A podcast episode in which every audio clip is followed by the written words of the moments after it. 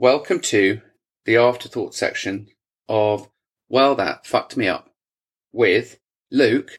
And Kyle. we did it, Kyle. Yeah. Um, goodness gracious me. Should we just dive straight into, to Rhiannon's story? Um, woo. I was, so obviously I wasn't on that one, but, uh, I was listening to it when I was jogging. I had to stop, bro. Like I was like, wow. It's an absolute jaw dropper and it's, and it's real. It's, that happened. Um, Yeah. There's some there's some amazing news pieces about that on the interweb. Um, talk about your life as you know it being completely turned upside down in the blink of an eye. I mean, because I, was- I was trying to put myself in her, her thoughts Uh, or her her mind. Like you're you're doing some mundane thing, and then, bam, you're in this situation, and you're right. She's like Jason Bourne. She's like, "All right, turn the left, turn the right." That was incredible that she had the wherewithal to be like knowing that she could she heard that she was moving out of town. She heard that she was Yeah. going to a more open space. It's just the wherewithal to Yeah, to no just I but at the same time she said she froze and everything changed in the in just in that second. She was like she realized that she was in a car. She'd been blindfolded. She didn't know where she was going. And she just you can you imagine what would go through your mind? This guy was hunting. He was hunting. Like a person would hunt like a deer or something. You know? Yeah, it um and and you know she mentioned the trial and that he was a he'd done this before a lot, and it not to go there, but I, I I'm about to. Yeah. It, it's it's it's it seems to me to be a similar thing as a serial killer. He was a re- repeat offender, and he was systematically going from one person to the next, doing. He knew what he was doing, and he was ruining ruining these these people's lives. Yeah. Well, and then the bravery it took Oof. to be unclothed, blindfolded, I assume handcuffed, Yeah, to open the door and just be like, I'm jumping out. it's like jumping out of an aeroplane. It's like, Yeah. well, let's just. Who knows? Might just get run over. Yeah. Well, what's amazing, Kyle, is she's telling her story now, and she hasn't been telling her story up until now because it's it's been I get I guess it's been that hard, or it hasn't felt like the right time, or she didn't have the strength. So it's been twenty years, and just her taking us through the evolution of her trauma and the evolution of her recovery was extraordinary. And she she you can hear what seems to me to be the the ingrained fear that that was in, that was instilled in her in her voice when she was telling that story specifically when she was talking us through that the events of that day. She was trembling. Yeah.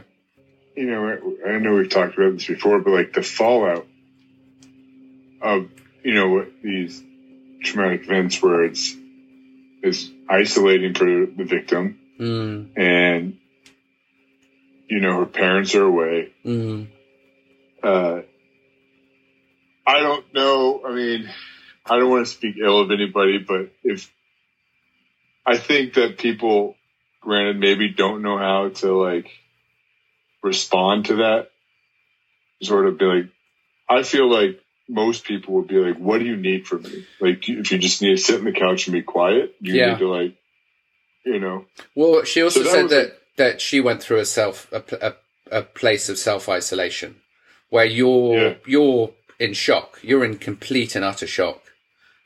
And you're you're going through the motions of, of PTSD right off the bat, and that comes in waves, and that might not hit you for a, a week or two weeks or a year or ten years. That is a process, and I think anyone who's listening to this who's been through that sort of ordeal, even even close to that, will understand what damage that kind of traumatic stress does to a human being. It it resets you, completely resets your life, I'd imagine.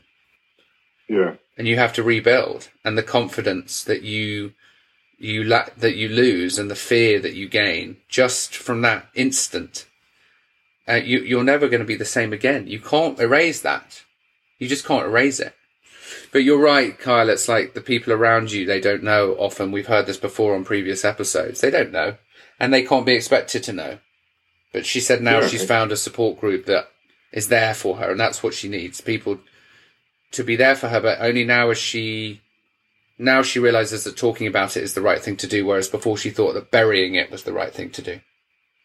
Yeah, and I feel like when we talk about it, you know, I'm I'm big into the woo woo stuff. So like, you know, I'm, like shadow work, right? So I, I acknowledge my darker side of things, my trauma, or my, and if we talk about it, we bring it forward. Mm. It kind of takes our power back. Yeah, you mentioned that with your story. You said that it, it you started winning that fight in your mind. You you Yeah. became all powerful, and your and your attacker became the the useless victim. You know, and he was he was the piece of shit.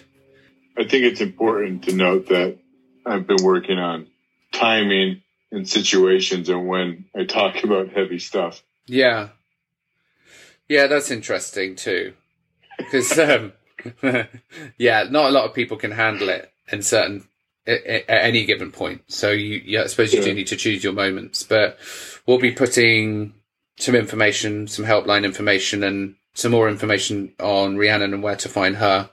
Um, if you want to hit her up on Instagram and say hi, and we just commend the courage and the bravery, um, because that really was a a a, a, a well that fucked me up situation that just one minute, you know, we talked about this at the beginning when we started this podcast. One minute your life looks like this, and the next minute it looks like this. You know, it's fun. It's not funny. I knew you were going to say it's funny. You're gonna you're gonna bring a funny anecdote into, into the into the No, story I of Rhiannon's ordeal. I was literally going to be like, you know, we're we're able to make jokes, but I don't really feel like joking right now after hearing the story. It's kind of like yeah, I don't know, Luke. What's your favorite Rocky movie? that's a good one. Probably probably. Oh, uh, what was the one with Dolph Lundgren in it? Four. Yeah, that's, that's a winner. Wait. Yeah. Four. Yeah. Mhm. Yeah. Wait, why are we talking about this? I don't know to bring some levity to some really. Uh, I thought we were talking about it in in reference to like a comeback story.